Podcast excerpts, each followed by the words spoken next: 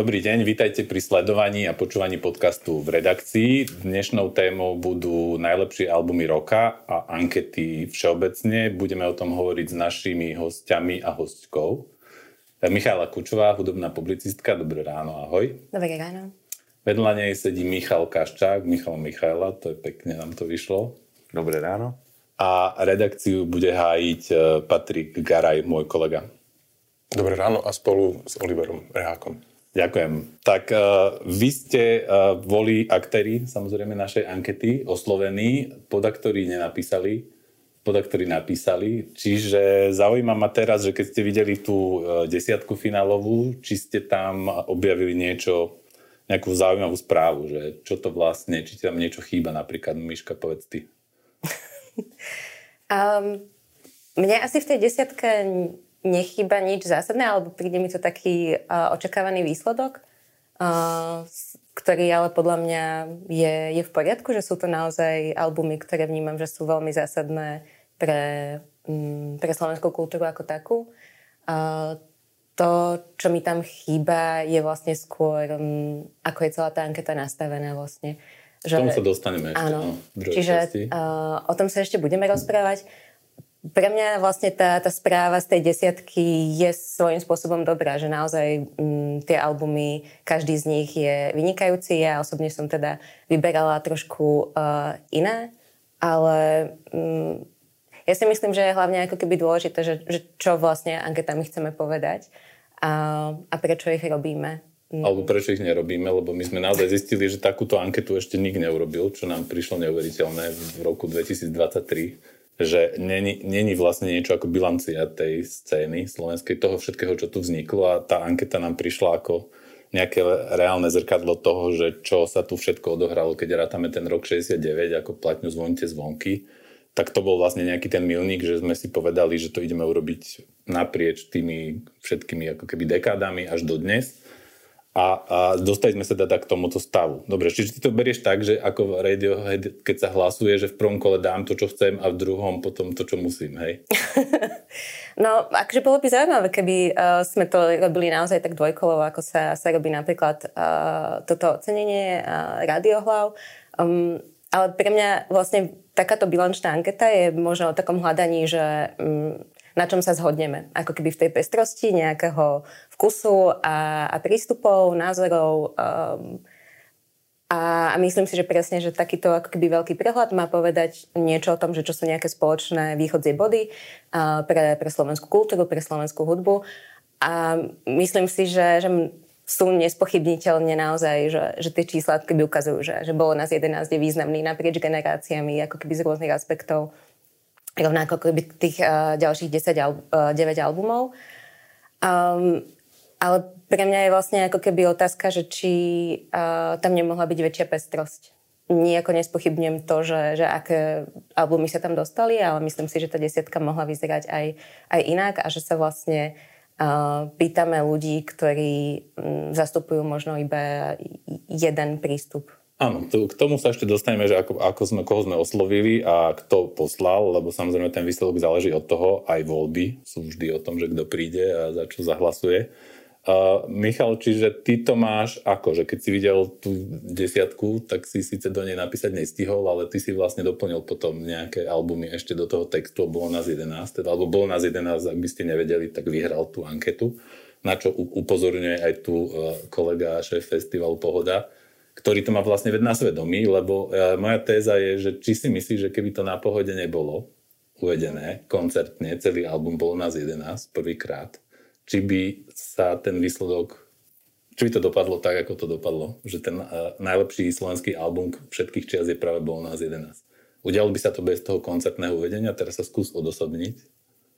No, vieš, ja som veľmi rád, že vyhral tento album, lebo je to môj jednoznačný výber. Ak by som o niečom neváhal, tak je to presne tá prvá pozícia. A ak by sme k tomu my trošku prispeli, tak by to bola pre mňa česť, ale ten album si to zaslúži tak či tak. Čiže to sú len teórie. Ja som, samozrejme, pre nás to bola obrovská udalosť, že sme ten album robili, odohrali, nikdy sa naživo nehral. Veľa sa o ňom tým pádom rozprávalo, ale ja verím v to, že tá sila toho albumu je taká, že by, dúfam, vyhral tak či tak. No áno, ty si to napísal celý text o tom, čo je tá sila toho albumu, čiže 3 vety. Akože prečo práve Bolo Nás 11 je najlepší album dokonca všetkých čias, lebo samozrejme akože, no, bavíme sa o slovenských, ale ty tvrdíš, že je to, keby takí Briti alebo Švédi vedeli, že čo tu vzniklo, že by tiež si ho vybrali za album číslo 1. Áno, to je podľa mňa obrovské plus malých scén a takých tých, nie len slovenskej, ale celkovo malých scén mimo, dajme tomu britskej, americkej, dajme tomu francúzskej, nemeckej, ktoré nie sú svetovo známe. A tým pádom my vlastne sme tým bohatší ľudia, lebo poznáme aj svetové veci, ale poznáme dobre aj našu scénu, ktorú ostatní ľudia až tak dobre nepoznajú. 3 vety veľmi ťažko vyberiem, ale keby som mal byť taký, že iba čisto faktografický, tak je to podľa mňa mimoriadne dobre nahratý album, zahratý album. Ten nadhľad, ktorý očakávame od Lasicu a Satinského, podľa mňa Filip urobil dokonale v hudbe.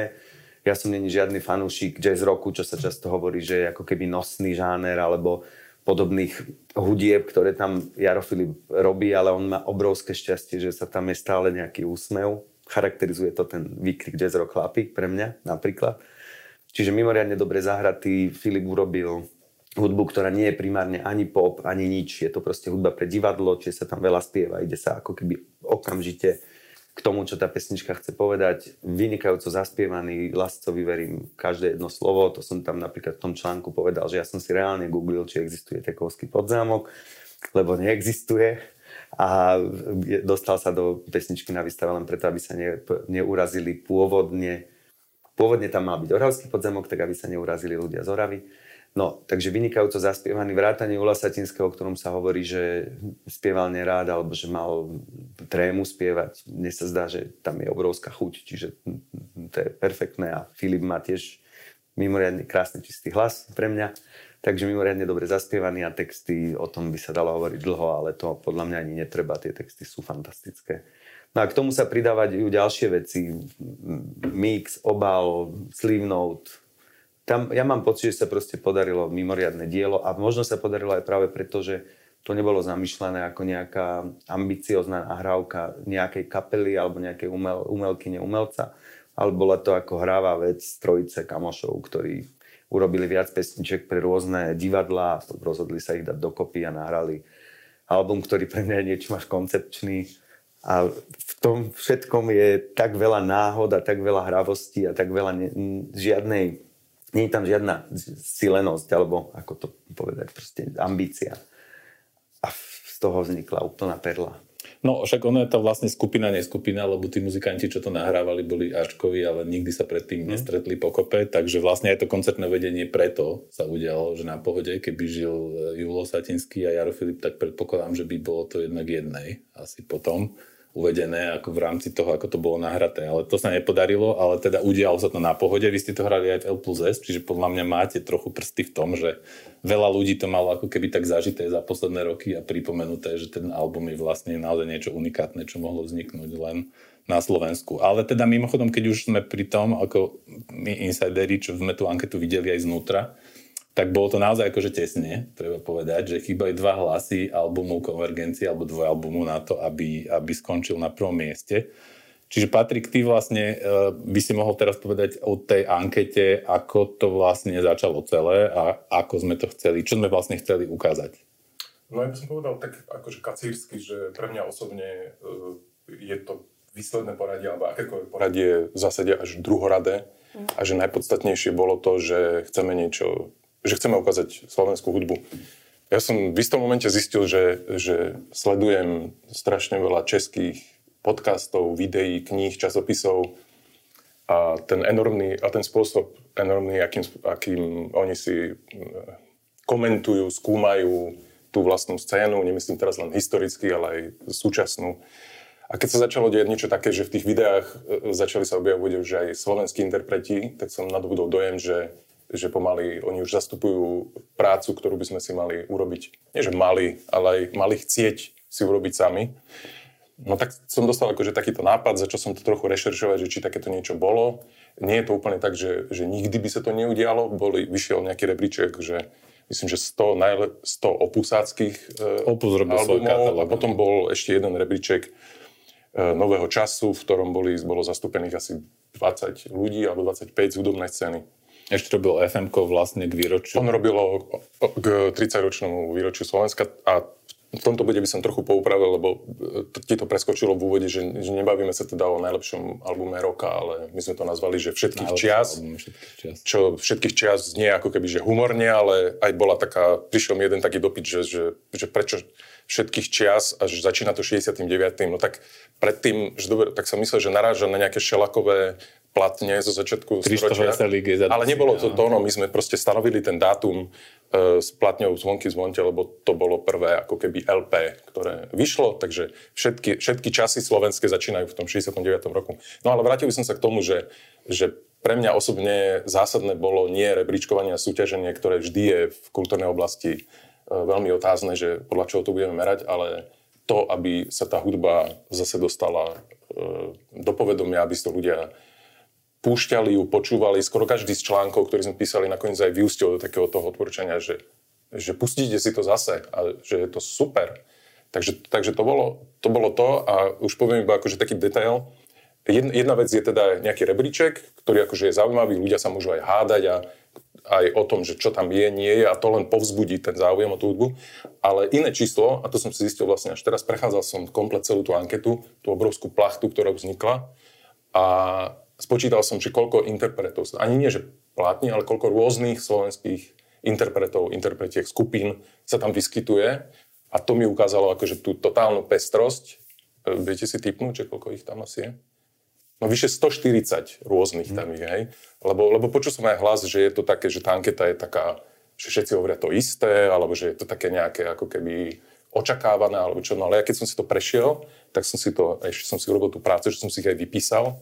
A bolo ich naozaj akože ďaleko cez 100, čo je pre mňa tiež akože úplne taká super správa o tej scéne, že čo tu všetko je a čo môžeme počúvať. Čo povznikalo? Áno, keď ten berieme ako rok 69, ako Zvonite zvonky, album Od prúdov, ako nejaký prvý milník toho, že tá popová hudba v takom tom zmysle, ako ju dnes poznáme, počúvame. My sme najskôr sa, túto treba povedať, akože potešili, že pôvodne sme si mysleli na 10. mieste album Nostalgia Kataríny Malíkovej, lebo to je rok 2019.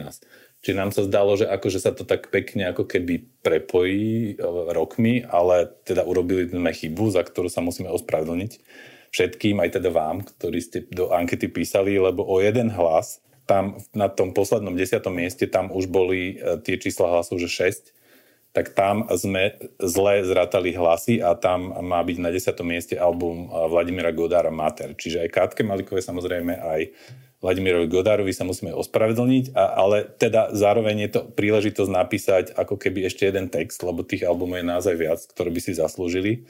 Mať ako keby taký veľký pripomenúť ich príbeh a najmä to, ako sa dajú počúvať dnešnými ušami.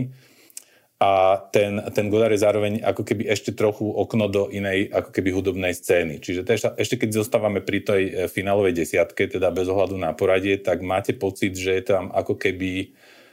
Ono my sme zápasili s tým, že či teda to základné kritérium je, že najlepšie albumy akože objektívne, že všetci si uvedomujeme, že toto sú nejaké milníky, ale až tak ich doma si nepúšťame pravidelne. Alebo či je to ten klasický formát 10 nahrávok, čo si zo sebou zoberiete na pustý ostrov. Čiže ešte posledná otočka k tej ankete, že máte pocit, že sú tam teda takí tí ako keby aj v odzovkách veteráni, dinosauri som chcel povedať. A zároveň aj to 21. storočie, veď už 23 rokov je. Čiže je tam, máte pocit, že je tam vyvážené toto napríklad v tom výsledku? Že tá súčasná scéna, akože tí priami... Ja hovorím, súčasná scéna mi padol zrak na Bez ladu a skladu, ale vlastne áno, aj k tomu sa dostaneme. Čiže napríklad, Miška, máš pocit, že je to teda také, že aj nedávali ľudia len to tzv. Historické kritérium, že ty to mala napríklad ako? Možno, že osobný príklad je to najlepšie, že ty si zvažovala ako keby, že vybalansovať tú ako keby minulosť veľkú a zároveň tam dať aj také tie ako keby súčasné veci? Toto bol, napríklad pre mňa bolo veľmi dôležité a mám pocit, že je to aj pre veľa ľudí určite jeden bod, ktorý je nejakým spôsobom na diskusiu alebo kontroverzný že myslím si, že je to pochopiteľné, že ako keby albumy, ktoré sú tu s nami desiatky rokov a naozaj počúvajú ich rôzne generácie, sa tam oprávnene dostanú, ale podľa mňa je dosť vlastne smutné. Teraz sa priznám, že nie som si istá, v akom roku vyšiel album Mater, ale sú tam teda 3 albumy, ktoré vyšli po roku 1990. A to sa mi vlastne zdá, že úplne ako keby nereflektuje tú realitu. Myslím si, že by tam malo byť viacej tých novších nahrávok.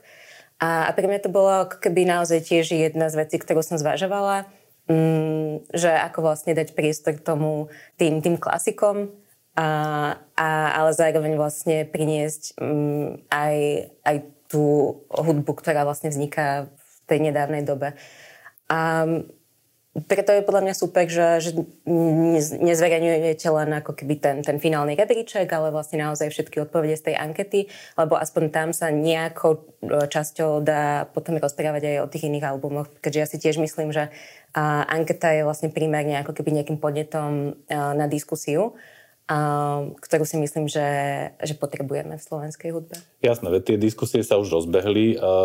Ešte teraz vlastne, ty si hovoril ako hudobná publicistka, teraz ešte muzikánsky pohľad si k tomu dajme, že napríklad vy ako v kapele, ktorá už dlhšie neexistuje, ako existovala, keďže posledný album je z roku 94. Mm-hmm. Krásne výročie, na budúci rok bude koncert na Pohode? Fakt, vidíš to, som si ani neuvedomil. Ďakujem. Čiže toto ma zaujíma, že vy ste to napríklad nejak prežívali, že ste si volali medzi sebou, že sme tam, že sme šiesti, že tá anketa ako teraz čisto, keď nemyslíš ako promotér, ale ako muzikant, že čo to vlastne je?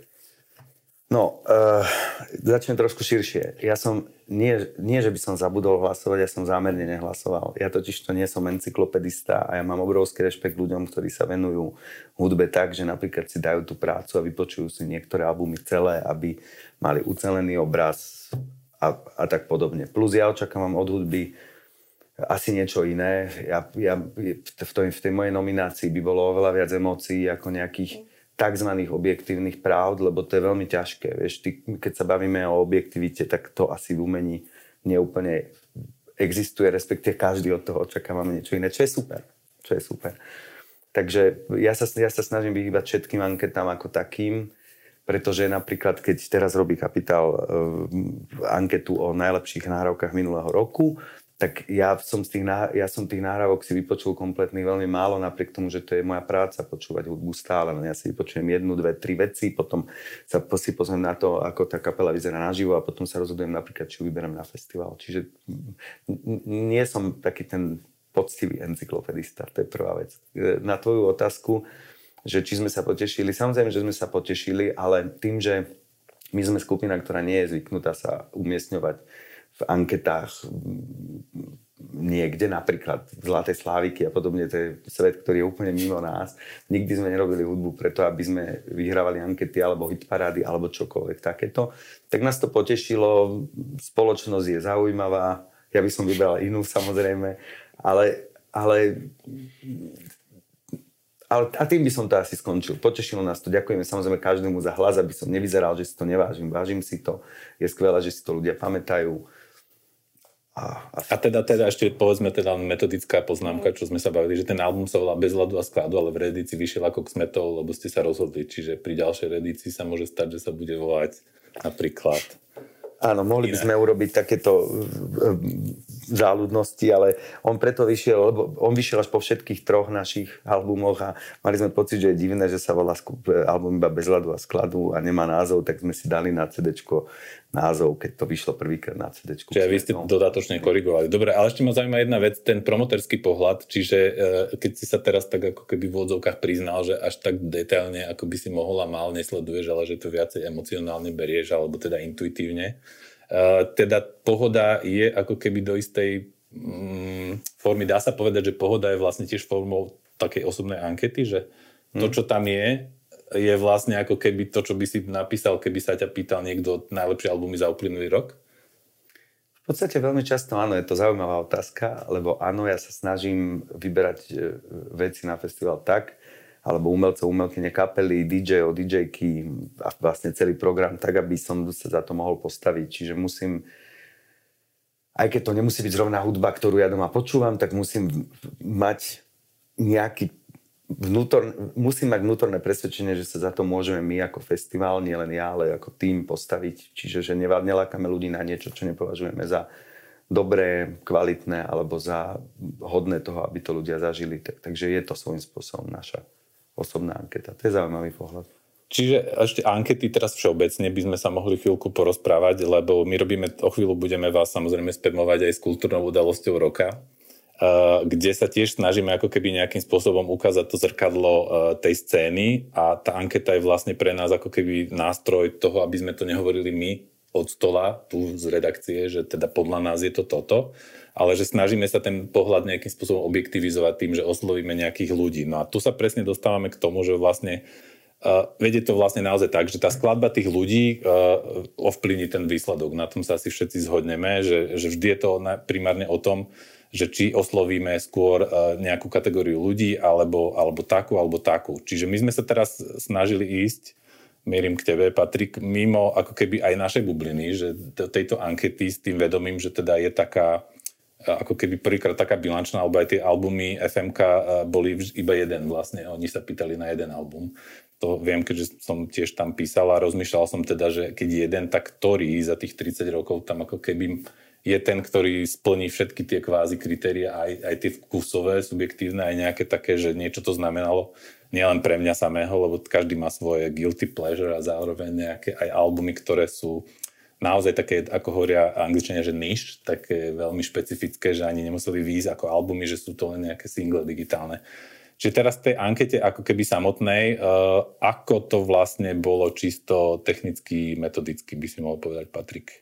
No tak technicky to bolo predovšetkým hneď do začiatku dosť veľký problém, pretože nachádzame sa v stave, keď hudobná žurnalistika takmer neexistuje, a to by boli, akože, alebo mohli byť a mali byť primárne tí ľudia, ktorých sa treba opýtať, lebo ak... Ja som na začiatku povedal, že rebríčkovanie pre mňa nie je dôležité a že je to zástupný, je to také akože hadička kvôli niečomu inému, že aby sme sa bavili o hudbe, ale dobre, máme anketu a keď sa nejako volá, ešte tak nabúbralo, že najlepší album všetkých čias slovenský, tak keď máš relevantne položenú otázku, tak chceš mať relevantných ľudí. No tak asi by to mali byť ľudia, ktorí sa hudbou aktívne zaoberajú. A teraz primárne, čo sa týka reflexie, hej, no tak takých na Slovensku je veľmi málo. Keby sme sa zamerali iba na nich, tak neviem, či sa dostaneme do desiatky počtovo, alebo koľko by ich v skutočnosti bolo. Takže my sme museli, keďže sme mali ambíciu urobiť nejakú reprezentatívnejšiu vzorku, tak sme museli prekročiť už hranicu hudobnej žurnalistiky a my sme to nazvali, že oslovili sme ľudí z... Ako to bolo, s ktorým majú niečo spoločné hudbu, alebo z hudobnej branže. Hudobné profesie, áno. Hudobné profesie, kde už potom sa akože, ako keby ten VR otvára smerom do aktívneho hudobníctva, do promotérstva, do prevádzkovateľov klubov, festivalov a tak ďalej. Akože tak týmto spôsobom sa to otvorí, tým sa viac otvoria tie ruky na to, že koho môžeš osloviť. No a môžem prezradiť, alebo sme to možno nikde aj uviedli, že urobili sme si taký primárny zoznam, na ktorom bolo nakoniec na moje prekvapenie vyše 100 ľudí, takmer 130 alebo 140 ľudí, z ktorých sme ale potom aktívne oslovili okolo 100. Zatiaľ hovorím čisto iba čísla. A potom bola otázka, že koľky ako keby zareagujú. No a potom sa začali prejavovať tie reakcie, že kto si na to netrúfa, kto cíti dokonca, že nejaký konflikt záujmov, kto sa neodvažuje ísť na verejnosť so svojím názorom a tak ďalej. Tak potom sa to stvrklo na... ešte podľa mňa stále veľmi obstojných a zaujímavých 57, pokiaľ sa nemýlim. Takže toto je ako čisto technického hľadiska ten záber. No ankety. A teraz sme vlastne pri tom, že samozrejme ten, kto tú anketu si prečíta, iba ten dlhý text, ten nemusí vedieť, že ako to vznikalo, že kto všetko bol oslovený, ani to nemá odkiaľ vedieť. Čiže vždy je ako keby ten výsledok, zostane pre neho tá anketa, ten dlhý článok, ktorý obsahuje teda tie jednotlivé nominácie tých ľudí alebo typy a ich komentáre k ním. Čiže, Miška, ty máš pocit teda, že koľko kritérií podľa teba by sa malo napríklad zohľadniť v tej ankete, alebo teda koľko kritérií sa zohľadňujú a ktoré sa nezohľadnili, že v tom výsledku. Ako keby, keď sa bavíme o tých respondentoch a respondentkách. Tak ja to nemám pomenované ako nejaké, že toto sú kritériá, ktoré musí naplňať každá anketa, Ja som vlastne na Facebooku reagovala len na to, čo mi vlastne veľmi udrelo do očí popri nejakých iných ďalších problémoch, čo je napríklad pre mňa ako keby aj to časové hľadisko, že sú to teda albumy, ktoré podľa mňa úplne nereflektujú aj tú úplne súčasnú hudbu, alebo že je tam vlastne veľa odpovedí, ktoré sú v konflikte záujmov a to teda tí respondenti a respondentky nezohľadnili. Ale to, čo vlastne tam najviac vyrušilo mňa, bolo naozaj veľká disproporcia medzi tým, že koľko vlastne tých hlasov pochádzalo od mužov. A ako Patrik vravel, tak ja úplne súhlasím s tým, že naozaj tu ako nie je možné zostaviť hudobnú anketu iba ako keby z publicistov a publicistiek. A ten počet jednoducho nie je dostatočný, ale práve to, že ste spravili ten veľmi dobrý krok, že rozšíri to ako keby na ľudí, ktorí všeobecne pôsobia profesionálne v hudobnej oblasti, si myslím, že otvára o mnoho viacej príležitostí mať tam zastúpené aj ženy. Pretože ženy sú vlastne na tej hudobnej scéne prítomné, presne aj v tých pozíciách, ktoré ste menovali, ale vlastne v tej konečnej ankete sa nenachádzajú. A teraz akože pre mňa je dôležité sa pýtať, že prečo to tak je. Že vlastne kde sa stala chyba, do akej miery bolo vlastne podcenené to oslovovanie, a do akej miery do toho vstupuje nejaká ako keby situácia tých respondentiek potenciálnych, či ako keby majú kapacitu vlastne do takýchto anket sa zapájať a či sa na to cítia, ak sa na to necítia, tak prečo. A myslím si, že práve aj vlastne keď sa ako keby pozrieme na tie spodné priečky tej desiatky, tak vidíme, že to sú v podstate že herstky hlasov, ktoré rozhodovali, že 6-7, či teraz naozaj vypadal album Kataríny Malíkovej.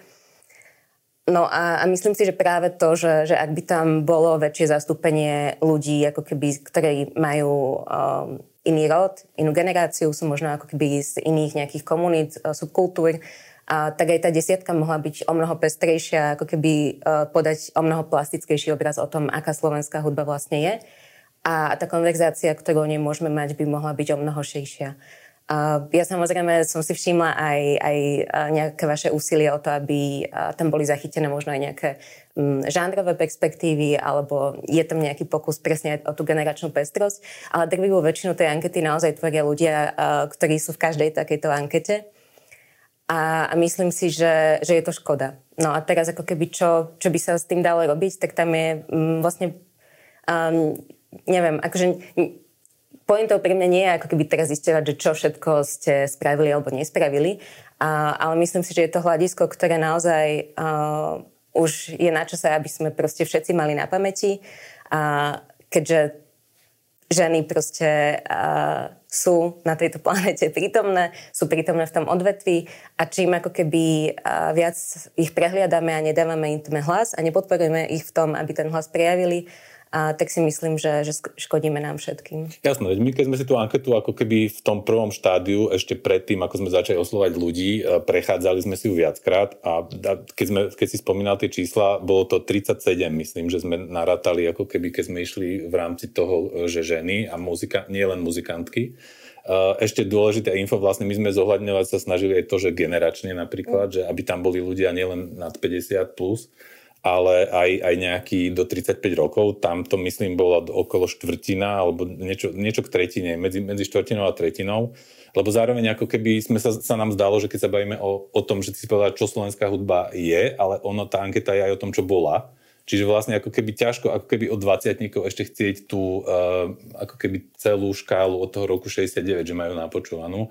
Že to je aj otázka veku. Čiže aj toto sme sa snažili, aj mimo našu bublinu sme tam išli, preto je tam napríklad Elán v odpovediach, okrem Maťkov, čo sa nám zdá zase taká zvláštna, až v niečom pestrá škála, že keď máme tú scénu, tak nech je tam naozaj celá. Hoci to Lano sa tým pádom napne neuveriteľným spôsobom, na jednom pódiu si toto kombo by som rád videl, teda niekedy.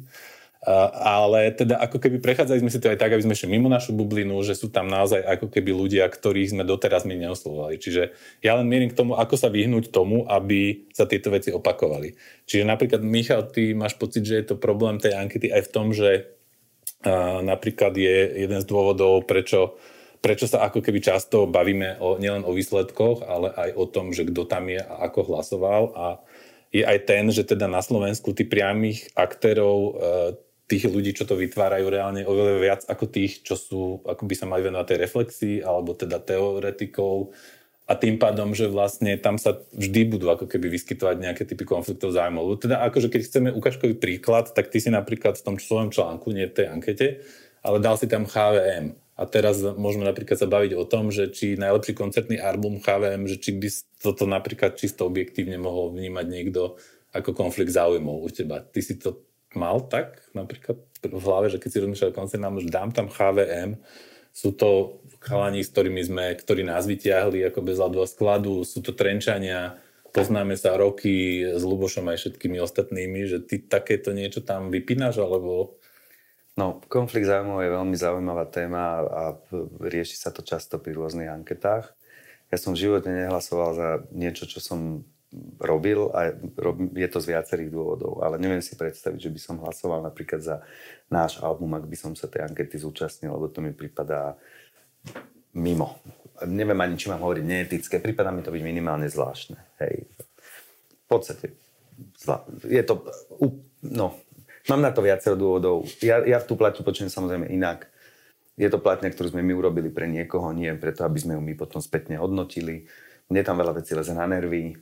My máme aj nahrávky, ktoré ja nemôžem počúvať napríklad vôbec, pretože mi vadí môj spev napríklad. Často hovorím o afektovanom speve pri niektorých spevákov, pričom mne ten môj vlastný vadí veľmi, ja neviem sa ho zbaviť a tak ďalej a tak ďalej. Ale v prvom rade mi to pripadá, že keď my niečo vytvoríme, tak to majú hodnotiť iní a nebudem predsa do ankiet dostávať seba. Príde mi to niečo, čo je svojím spôsobom neetické. Neviem, či to je dobré slovo, ale ja to mám takto. Pri ChVM nevidím vôbec konflikt záujmov, lebo ja som tam zohľadňoval v mojom výbere, toto bol v podstate iba taký dovetok článku, to, že čo ma baví počúvať od začiatku do konca a kde som úplne nadšený. Ja som pri tomto albume nadšený. Ja som ChVM kedysi povedal, že vydávajú jeden nepočúvateľný album za druhým, ale tieto prvé živé nahrávky sú pre mňa niečím tak magické, že to až ašpiruje na tú jednotku, čiže Bolo Nás 11, práve v zachytení nejakého momentu, nejakej radosti z hudby, hrania sa s hudbou, kluby, existencia bratislavských klubov počas 80. rokov a podobne. Ale vy ste tu potvárali veľmi zaujímavé témy. Ja napríklad, čo sa týka ankiet, tak ja sa trošku držím späť v hodnotení toho, ako dopadnú, že či je dobrý výber ľudí, není dobrý výber, lebo zároveň treba povedať, že každý, kto nejakú anketu robí, má právo si ju nastaviť ako chce. My samozrejme máme právo kritizovať to, aké to nastavenie je, ale potom ten výsledok je zase výsledkom toho, kto sa chce zapojiť a nechce zapojiť, však tam som ja sám príkladom. A potom často u nás sú sťažnosti na to, že ako čo dopadlo a hľadajú sa mnohé dôvody, ale je to vždy v podstate pri ankete je to výber svojím spôsobom subjektívny, aj keď postavený na veľa hlasoch a podľa mňa rešpektovať právo toho, ako to má kto nastavené, je tiež dôležité, aj keď samozrejme súhlasím s tým, že ten výber treba robiť čo najdôslednejšie a súhlasím aj s tým, čo hovorila Miška, čo tam spomenula ako mnohé veci, ktoré si ty podľa mňa okomentoval. No, čiže dobre. Dve poznámky len teda k tomu, že priznávaš, že keby si počul zároveň nejaký iný koncertný album, že tým, že tie ostatné nepoznáš, tak ten koeficient nadšenia rozhodol, hej, to bolo to kritérium pre ChVM. Ale zároveň teda napríklad je to v niečom podobné pre teba ako Pohoda, že kde tiež veľa ľudí vyčíta Pohode, že nemáte tam gitarovky, ale pritom je to často len o tom, že v ten rok sa ten booking vlastne, jedna vec je, čo chceš ty na začiatku ako promotér a druhá vec je, čo sa podarí.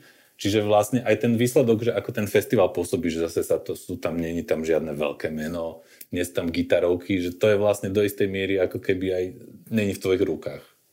Často nie, ale ešte jednu vec som chcel povedať, že keď sme sa tu bavili o tom, že máme málo ľudí, ktorí sa venujú napríklad vôbec umeleckej publicistike, nielen hudobnej, alebo že proste tá naša scéna má možno dostatok umelcov, umelkým kapiel a tak ďalej, ale nemá dostatok ľudí, ktorí sa tomu venujú. Podľa mňa to tak jednoznačne je a aj preto som rád, že ste tú anketu spravili, ale zároveň denník N, keď si pozriete tú hornú hlavičku, tá kultúra sa nachádza my často to kritizujeme, že kultúra je na chvoste politického záujmu napríklad. V denníku N Pozdravujem Matúša. Máme hore Lištu a hlavne Lukáša. Toto sú tzv. Redakčné rady. Hore v hornej Lište máme x rubrík, potom je tam rubrika ďalšie, ktorú si rozkliknete, potom prejdete bývanie, záhradu a neviem ešte čo všetko a potom tam je kultúra, čiže musíte scrollnúť ešte dole. Takže toto je tiež obrazom toho, že ako je kultúra vnímaná na Slovensku. Nie len to, že ako vyzerá ministerstvo kultúry alebo politické rozhodnutia, ale aj to, kde to máme, neviem, či mám použiť slovo my, ale kde to majú ľudia, ktorí sa ku kultúre veľmi silno hlásia. Takže toto je výzva, aby sme sa dostali pred rubriku ďalšie. Áno, tu treba samozrejme ešte povedať metodickú poznámku, že samozrejme tá odpoveď, teraz reprodukujem, by znela, že počet návštevníkov cez titulnú stránku v roku 2023 je naozaj marginálny. Ale áno, že čo je viacej na očiach, tak o tom sa samozrejme o tom viacej dá debatovať. Patrik, ty máš nejakú odpoveď na to, že prečo vlastne tých hudobných novinárov, ergo aj nás, je tak málo? Nie, nemám na to odpoveď. No tak určite to súvisí do istej miery s vývojom médií ako takých. Hej. Zažili sme, teda niektorí sme zažili akože éru, ja osobne som tomu rád, hudobných časopisov, lebo to bolo akože to primárne médium, cez ktoré ale hudobné vydavateľstvá. Či aj slovenských, myslíš teraz? Tak čítal som niekedy, možno aj Populár, veľmi dávno. Nie referenčné médium pre mňa bol Rok a pol od prvého čísla, keď začal v roku 90, myslím, že vychádzať. No ale to akože reflektovalo tú situáciu, ktorá existovala. Začala sem prenikať hudba zo západu, aj domáca začala vznikať. Čiže existovala nejaká scéna, ktorá niečo produkovala a potom sa to reflektovalo v tých magazínoch. Iný spôsob neexistoval potom, samozrejme ešte elektronické médiá boli, ale keď niekto mal niečo napísať, vyjadriť sa štruktúrovanie o hudbe, tak ten písaný text v časopise bol na to ako keby ideálny. No ale potom akože nástupom internetu sa to rozdrobilo a aj tie možnosti reflektovania sa úplne zmenili, pretože už dnes nie je nutné napísať štrukturovaný text alebo slip note, ako máme tu, ale môžeš napísať 3 riadky. Proste sa nabralo to úplne inú formu, vyjadruje sa k tomu to vlastne takmer ktokoľvek, a takže možno takýmto spôsobom sa to rozdrobilo. Ale ja by som sa chcel ešte vrátiť, lebo to sú k tej téme tej štruktúry, tej ankety, lebo to sú určite zaujímavé témy, aj mňa zaujímajú a zaoberám sa nimi. A z našej strany chcem k tomu doplniť, že pri kladaní tých respondentov pristupovali sme k tomu aktívne, by som to nazval, aj v zmysle tej rôznorodosti, pretože sme sa nechcem povedať tým, že by sme ju chceli ako keby, že umelo nejakým spôsobom manipulovať alebo posúvať tam, kde sa očakáva, to nie. Z vlastného záujmu sme to tak robili. Jeden aktívny podnet, ktorý by sme asi urobili aj sami, ale ktorý existoval, je, že existuje názor, že sa v menšej miere alebo nedostatočne venujeme ako keby že súčasnej produkcii v Denníku N, aj čo sa týka konkrétne hudby, a že nezaznievajú teda diela alebo aktivity mladšieho publika. Ja s tým úplne nesúhlasím, aj čo sa týka toho, ako ja k tomu pristupujem a čo píšem, že to úplne nie je pravda, ale keď existuje takýto názor, tak sme sa snažili toto ako keby zohľadniť a aktívnejšie sme oslovovali aj mladších ľudí do tej ankety. Ale nadviazal by som na to, čo povedal aj Oliver, a nakoniec sa v tej ankete aj do istej miery prejavilo, že ak dáme tomu taký nabúbralý názov, že najlepší album všetkých čias, tak sa očakáva ako keby aj nejaká taká, ja neviem, ako to nazvať, ale či už prehľad alebo znalosť predsa len je to 50 rokov. Ja keď som mal 20 rokov, tak som mal napočúvané to, čo som aktívne vtedy ako prijímal, a tá história sa nalepila ako keby že až neskôr. Takže aj v tej ankete sa v konečnom dôsledku ukázalo, že čím nižšie aj ten vek toho respondenta alebo respondentky, tak ten rebríček bol napríklad produkcia za posledné 3 roky alebo 4. Nechcem s tým nejako polemizovať, ale vypovedá to asi do istej miery aj o tom, že v čom sa daný respondent hudobne ako keby že pohybuje, a rezonujú v ňom veci, ktoré zažíva práve. A ten, ktorý má už 10 alebo 20 rokov viacej, rovnako v ňom rezonujú aj tie veci, ktoré počúva, ak je stále aktívny poslucháč a nerezignoval na to a už počúva iba svoje osvedčené veci. Plus má ale akú keby tú znalosť aj toho katalógu, tak by som to nazval. Takže toto je len reakcia na to zloženie ako keby že vekové, že áno, chceli sme ho tam mať, ale istým spôsobom sa prejavilo to, že ako keby že čím nižší vek, tak skôr aktuálnejšie veci tam sú. Ja na to možno len zareagujem, že pre mňa je to skôr taká otázka, že sliepka alebo vajce, lebo viem, že ľudia, ktorí zastupujú tú mladšiu generáciu, si to uvedomujú, že nedostávajú často túto príležitosť vlastne prísť tam, vedia, ako potom tie ankety dopadajú a môže to byť stratégia, že ja tam naozaj dám nahrávky za posledných 5 rokov, nie preto, že nepočúvam alebo nekvitujem to, čo bolo predtým, ale že ja tam zastupujem ten hlas mladých ľudí alebo súčasnej tvorby. Čiže toto by som úplne ako keby nebrala, že vypovedá to len o tomto, ale určite tá anketa je ako keby hľadaním toho prieniku, a čo teda počúvajú tí 20-roční ľudia a toho, čo počúvajú tí 50-tnici, respektíve čo počúvali, keď oni mali 20. A tuto niekde sa to stretáva. A vravím, že ja ako keby som si všimla, že myslím si, že je tam viditeľný ten krok, tá aktivita k tomu, aby to bolo pestrejšie, len si myslím, že vlastne ten výsledok nie je dostatočný. A čo sa ako keby... v tom dá robiť je, áno, tá anketa presne rovnako ako nejaké line-upy nie je vždycky úplne vo vašich rukách. Vy ako keby môžete ponúknuť ten priestor, ale neviete úplne ovplyvniť, aká bude odpoveď. Lenže keď ako keby vieme, že prichádza zlomok pozitívnych odpovedí na istý počet pozvánok, ktorý ste teda naozaj nepodcenili, akože 100 je veľa, nejakých prizvaní do tej ankety, ale keď vieme, že ľudia neodpovedajú, tak musíme spraviť tú nadprácu. Ak vieme, že proste žien je málo alebo proste menej reagujú, tak duplom ako keby musíme osloviť dvojnásobný počet a nie ako keby ešte menší, teda podľa toho, čo sme sa bavili o tých číslach, tak žien bolo oslovených reálne menej. Takže myslím si, že toto je dôležité, ako keby naozaj sa pripraviť na to s tým, že si proste pripraviť tú databázu a je samozrejme prirodzené, že nie každý z nás má ako keby prehľad o všetkom, či už generačne, rodovo a tak ďalej, ale naozaj ako redakcia, ako individuálni ľudia ste veľmi dobre zasieťovaní, vždycky sa môžete ako keby spýtať ďalej a zároveň si myslím, že to súvisí aj s tým, ako sú nastavené tie podmienky vôbec, že neviem, ako to celé prebiehalo procesne a chápem, že deadliny sú deadliny, ale ja som napríklad mala teda 2 dní na to, aby som na túto anketu zareagovala, že vlastne dostala som to pozvanie, že teda nech napíšem albumy za seba do 2 dní a to je vlastne reakčný čas, ktorý pre mňa bol absolútne hraničný a nie každý si toto môže dovoliť. Takto ako keby rýchlo dať niečo dokopy a zapojiť sa. To je úplne ako keby taká že veľmi základná technikália. Ale myslím si, že jednoducho dalo sa v tom ako keby spraviť ešte viacej.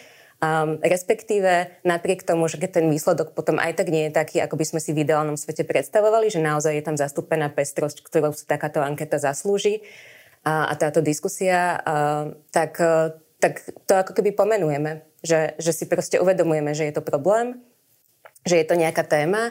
Či už napríklad, ak to vnímame, že na scéne nie sú tie ženy, alebo že teda spravili sme tieto kroky a aj tak to nevydalo. Myslím si, že je ako keby dôležité vlastne nahlas tie veci povedať, lebo keď ten problém nepomenujeme, tak vlastne stále to ako keby buď to vyzerá, že teda to nevnímate, je vám to jedno, alebo že toto je naozaj ako keby výpovedné. A vieme, že to vlastne tak nie je. Ja len chcem k tomu povedať tým 2 dňom, lebo ty si samozrejme jedna z tých hudobných publicistiek, alebo teda tej množiny nás, hudobných publicistov a publicistiek, že, u ktorej samozrejme predpoklad je, že budeš vedieť reagovať rýchlejšie. Nie premyslené, ale tu samozrejme sedí aj príklad človeka, ktorému som niekoľkokrát volal, SMS-koval. Čiže ono je to o tom individuálnom prístupe, že niektorým ľuďom samozrejme dávali sme väčší čas, a reálne už tá skúsenosť je samozrejme aj bohužiaľ taká, že ten reálny deadline tým ľuďom nemôžeme povedať, lebo ten vlastne je ten imaginárny, takzvaný, ten, že napíšte nám do. My vieme, že to potrebujeme v skutočnosti tu, aby tu už sme naozaj museli s tým začať robiť. A tam akože uznám, že naša úloha môže byť ako keby ešte proaktívne, keď už akože robíme nejaký sumár z toho celého, že na záver tam ako keby viacej si adresne rozanalizovať, čo zatiaľ máme v rukách, lebo v tej prvej fáze myslím si, že tam nejak veľa priestoru není už na to, že čo by sme ešte vedeli ovplyvniť. Na začiatku možno akože áno, jednotlivé mená nám nenapadli ešte, ale v princípe ako keby to základné nastavenie je jasné, len tam ten teleshoppingový systém, že call centrový, že a naozaj už to máte rozmyslené a že ako keby naháňať tých ľudí, lebo zase my tým, že sme denník, na toto tiež nemáme čas. Ale aby som to uzavrel teda celé nejako ako keby takým pozitívnym messageom k nášmu času, je teda také, že máme ambíciu urobiť to ako knihu. A tam samozrejme kniha a novinový článok už je niečo iné. Čiže tam aj tá anketa tým pádom mi mala byť ako keby naozaj s niekoľkými lupami pozretá a doplnená, lebo mnohí ľudia napísali len telefónny zoznam, ako takýto klasický, že 1, 2, 3, 4, 5, 6, 7, 8, 9, 10, niektorí 14, niektorí 7, OK. Ale v princípe tam už samozrejme by sme chceli aj tie komentáre potom, lebo tam už keď to je vo forme knihy, tak tam by mala byť ako keby tá ambícia aj ten výsledok nejak čo najviac ako keby dať dokopy. No. Čiže som rád, že sme to takto rozobrali, lebo ešte samozrejme sme sa dotkli len mnohých vecí a niektoré by bolo treba dodebatovať, napríklad to umiestnenie na tej lište okrem iného, ale každopádne teda tie ankety je koniec roka, čiže aj teraz to obdobie, že keď všetci nejakým spôsobom aj bilancujú, tak preto napríklad v to FM-ko ja tiež napríklad na jar mám trošku taký problém si spomenúť, že čo vlastne vyšlo vtedy, že to už je 2022 alebo ešte 2021 alebo už 2023. Čiže je to proste taký ten čas, samozrejme tých anket je veľa, ale robia to proste všetky svetové médiá, existuje stránka Album of the Years.org, ak ju nepoznáte, ktorá sumarizuje všetky rebríčky hudobných médií, čo je vždy vlastne veľmi zaujímavé, že je to v podstate len tiež ako keby niečo podobné ako Mercury Music Prize, nejaký obraz tej scény v tom roku, ktorý vypluje to ako keby tie individuálne hodnotenia, že oni zrátajú mechanicky body a potom urobia nejaké fiktívne poradie, ale tak keď sa všetci zhodneme, ak sa teda zhodneme, že teda nejde o to súťaženie, o tie body a o tie miesta, ale o to, že aby sme sa rozprávali a o tom nejaké zrkadlo tej scéne urobili, tak myslím, že to môžeme uzavrieť tak. Čiže podpísali by ste sa pod niečo také, že v princípe je v podstate jedno, či je Bez ladu a skladu 6. alebo 11. alebo 10. Je to tak? Tak pre mňa tie priečky nie sú dôležité.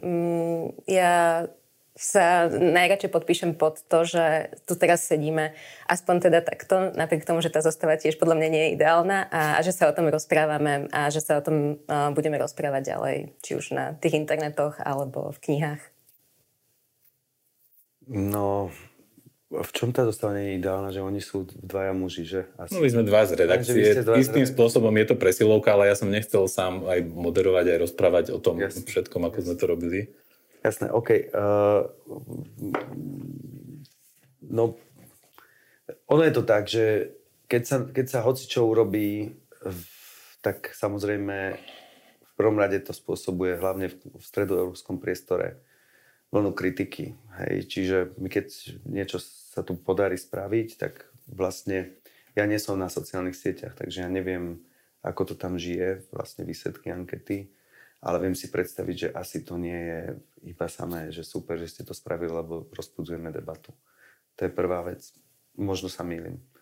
Druhá vec je, že áno, podľa mňa tá debata je veľmi dôležitá a my to zažívame s festivalom veľmi podobné veci. Ten program vždy je výsledkom mnohých vecí, mnohých vstupov. Často by sme ho v ideálnom svete urobili úplne inak.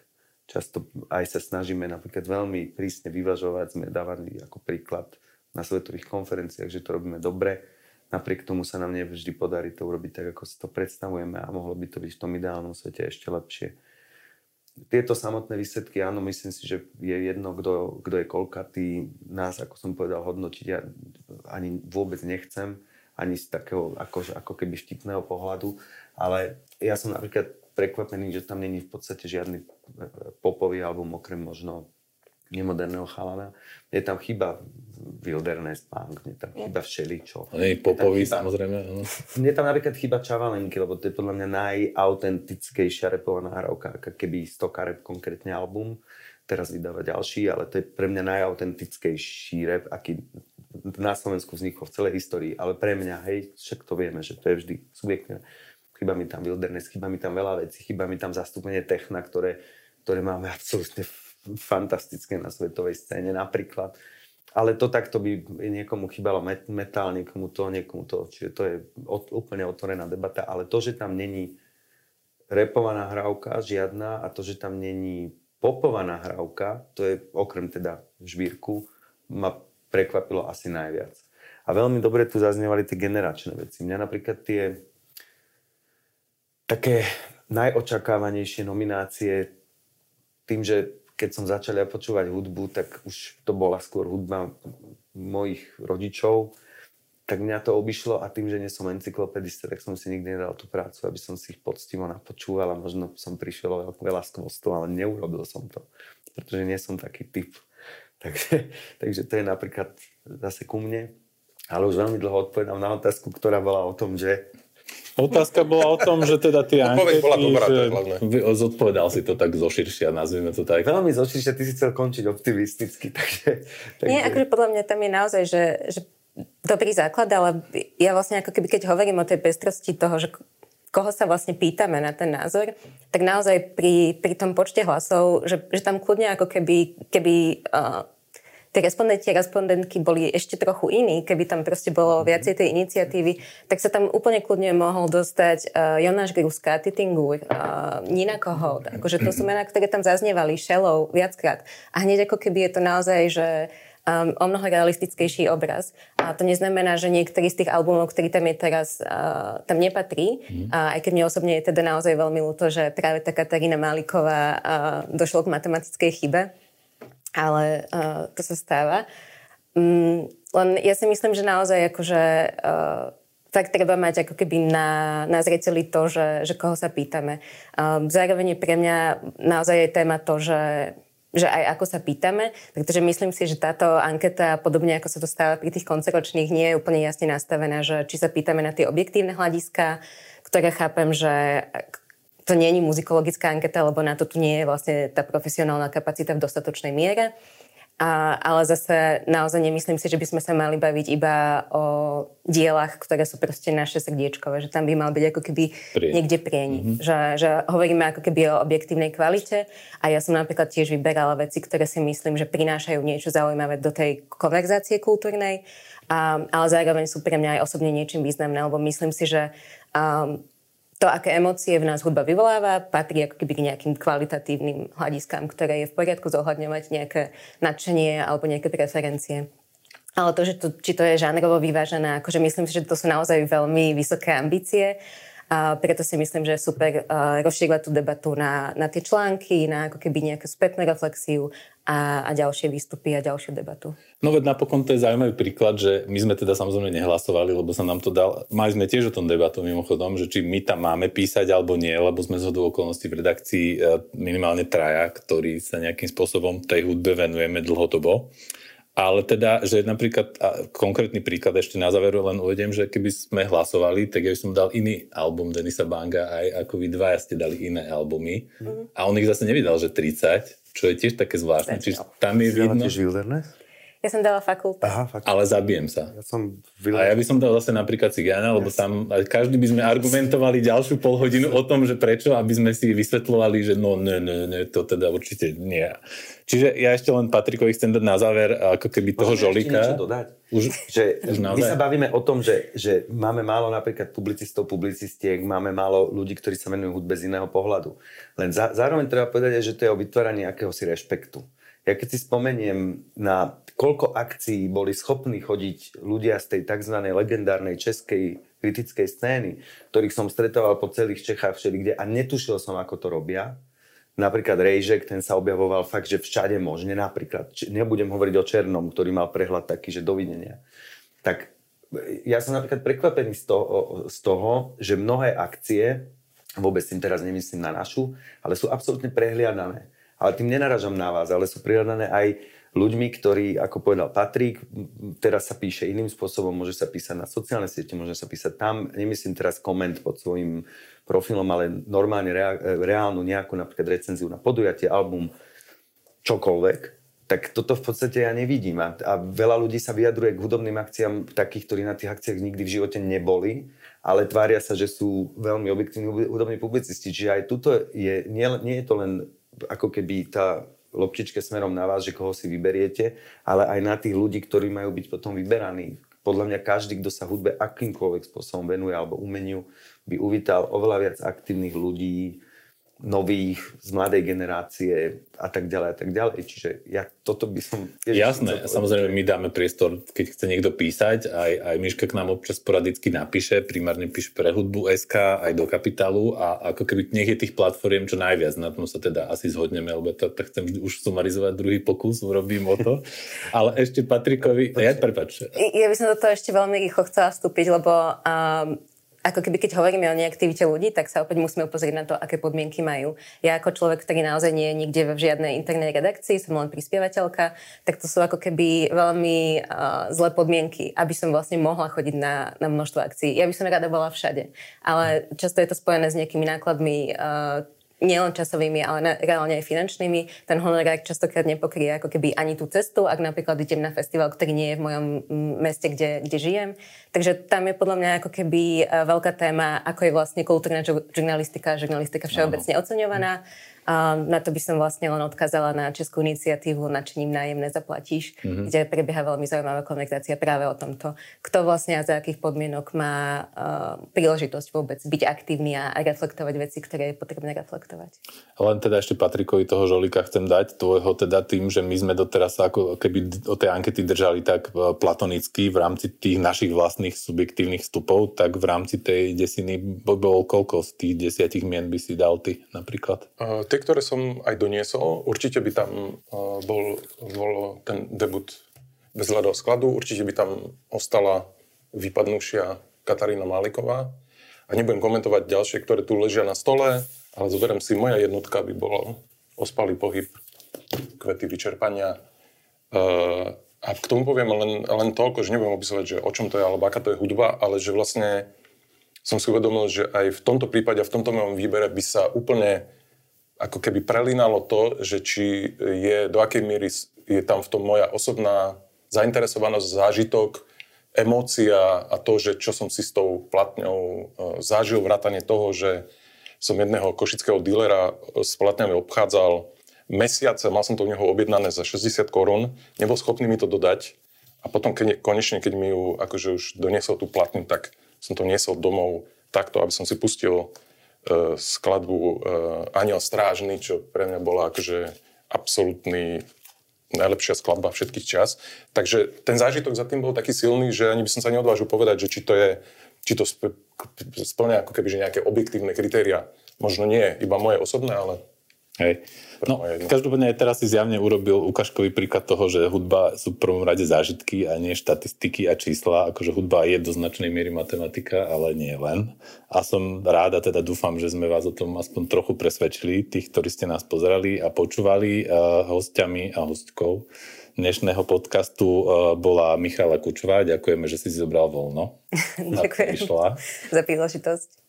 Ďakujeme, že tu bol Michal Kaščák, teda v dvojrole aj promotéra, aj aktívneho účastníka a v podstate toho, ktorý ako keby tiež napísal aj ten rebríček, čiže aj respondent, aj zároveň si bol, takže vďaka ešte raz. Ďakujem. A my s Patrikom teda môžeme ako keby, verím, že spolu vedno slúbiť, že teda tú knihu by sme sa pokúsili zrealizovať a budeme myslieť ako keby aj na ďalšie veci, a pozornejší pri tých ďalších anketách, aj čo sa týka zrátavania hlasov, aj teda skladby respondentov a respondentiek. Ďakujem. A ešte poviem, že moderoval a zúčastnil sa aj Oliver Rehák. To som ja. Pekný deň.